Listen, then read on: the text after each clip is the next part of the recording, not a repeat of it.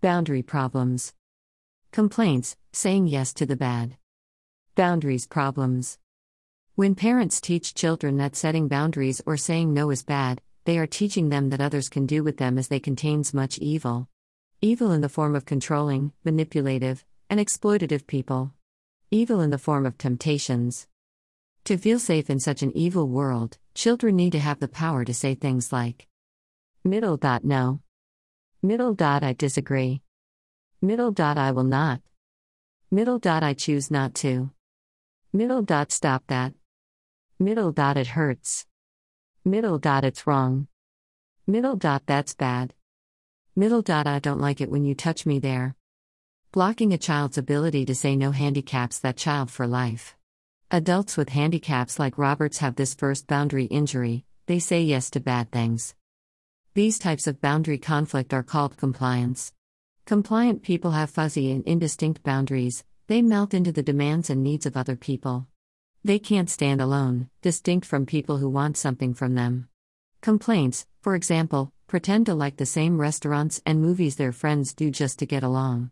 They minimize their differences with others so as not to rock the boat. Compliants are chameleons. After a while, it's hard to distinguish them from their environment. The inability to say no to the bad is pervasive. Not only does it keep us from refusing evil in our lives, it often keeps us from recognizing evil. Many compliant people realize too late that they're in a dangerous or abusive relationship. Their spiritual and emotional radar is broken, they have no ability to guard their hearts. These types of boundary problem paralyze people's no muscles. Whenever they need to protect themselves by saying no, the word catches in their throats. This happens for a numbers of different reasons. Middle dot fear of hurting the other person's feelings. Middle dot fear of abandonment and separateness. Middle dot a wish to be totally dependent on another. Middle dot fear of someone else's anger.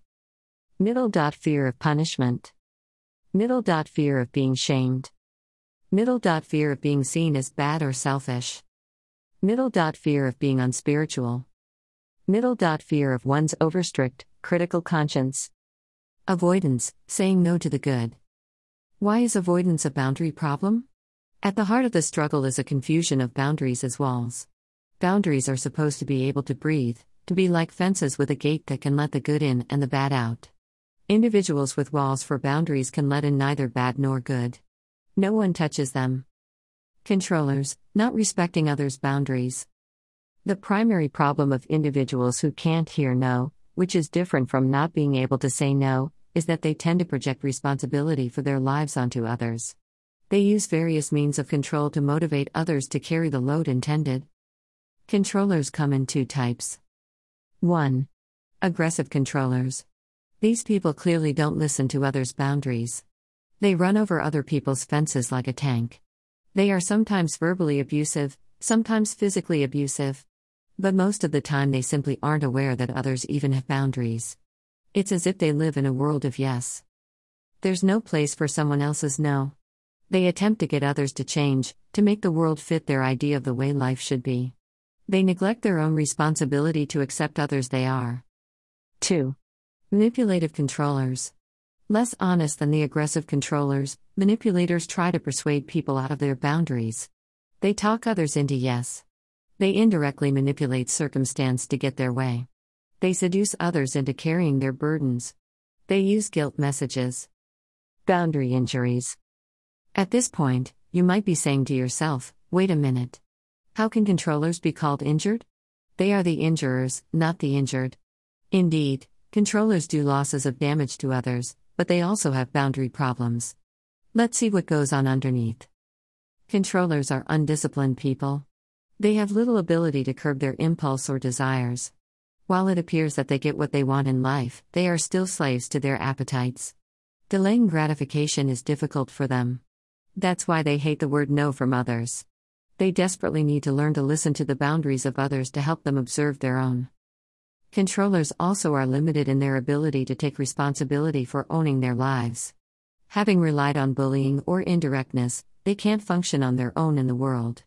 The only remedy is to let controllers experience the consequences of their irresponsibility. People stay with them out of fear, guilt, or dependency.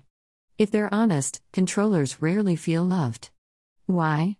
Because in their heart of hearts, they know that the only reason people spend time with them is because they are pulling the strings. If they stopped threatening or manipulating, they would be abandoned. And, at some deep level, they are aware of their isolation. Non responsive, not hearing the needs of others. How could this be a boundary problem? Isn't it just basic insensitivity? Partially. But it's not quite that simple. Remember that boundaries are a way to describe our spheres of responsibility, what we are and are not responsible for. While we shouldn't take on the responsibility of others' feelings, attitudes, and behaviors, we do have certain responsibility to each other. Non responsive fall into one of two groups. 1. Those with a critical spirit toward others' needs. They hate being incomplete in themselves. As a result, they ignore the needs of others. 2. Those who are so absorbed in their own desires and needs they exclude others, a form of narcissism. This keeps them saying yes and keeps them out of touch with their own needs. Who fits the bill better than a controlling non responsive? And controlling non responsive search for someone to keep them away from responsibility. Who better than a compliant avoidant?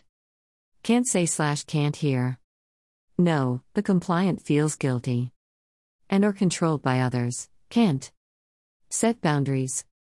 Yes, the non responsive sets. Boundaries against responsibility to love. No, the controller aggressively or manipulatively violates boundaries of others. Yes, the avoidant sets boundaries against receiving care of others. Functional and relational boundary issues. A final boundary problem involves the distinction between functional and relational boundaries. Functional boundaries refers to a person's ability to complete a task, project, or job. It has to do with performance, discipline, initiative, and planning.